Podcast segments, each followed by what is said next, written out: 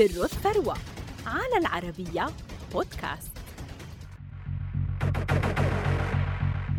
لا يعرف الكثير عن مستواها العلمي أو حتى ماضيها وطفولتها لكنها تمتلك اسما كبيرا في جمهورية تشيك هو ريناتا كيلنيروفا حيث تعرف كخيرة داعمة لتعليم الأطفال المحرومين بالإضافة لكونها أغنى سيدة في الجمهورية بثروة تقدر ب 16 مليارا و700 مليون دولار فما سر هذه الثروة؟ ولدت ريناتا في الرابع من يوليو عام 1967 في براغ عاصمة تشيك وبقي اسمها بعيدا عن الأضواء إلى أن حطت رحلتها في البحث عن وظيفة في واحدة من أهم المؤسسات الاقتصادية في البلاد هي مجموعة PPF الاستثمارية التي أسسها بيتر كيلنر بعد مسيرة مهنية شاقة. بدأها ببيع المستلزمات المكتبية في عام 1990 قبل أن يطلق في العام التالي شركة PPF مع حملة إعلانية كبيرة لجذب المستثمرين وإقناعهم بتمويل شركته. وكان هدفها الرئيسي خصخصة الشركات المملوكة للدولة ومنها استطاع أن يؤسس لاستثمارات كبيرة وضخمة.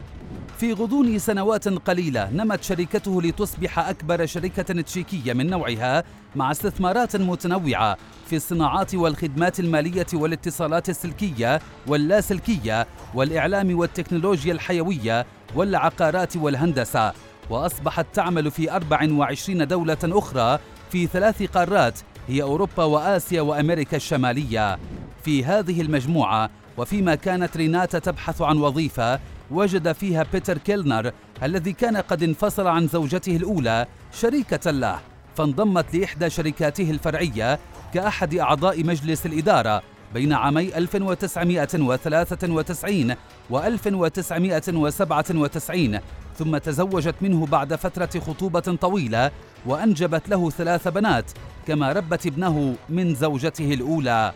في عام 2002 شاركت ريناتا زوجها في تأسيس منحة مؤسسة إديوكا الخيرية التي أصبحت لاحقا تحمل اسم مؤسسة عائلة كيلنر وبدأت مشروعا ضخما لدعم تعليم الأطفال المحرومين والموهوبين رياضيا. بين عامي 2013 و 2017 شغلت منصب رئيس مجلس إدارة الشركة المساهمة لفريق الفروسية التشيكي الذي يتعامل مع تربية الخيول الرياضية وتدريبها. وبينما كان زوجها يقوم بكل الأعمال التجارية استمتعت ريناتا بحياتها مع أطفالها وأعمالها الخيرية بعيدا عن كاميرات الإعلام وصفحات الجرائد.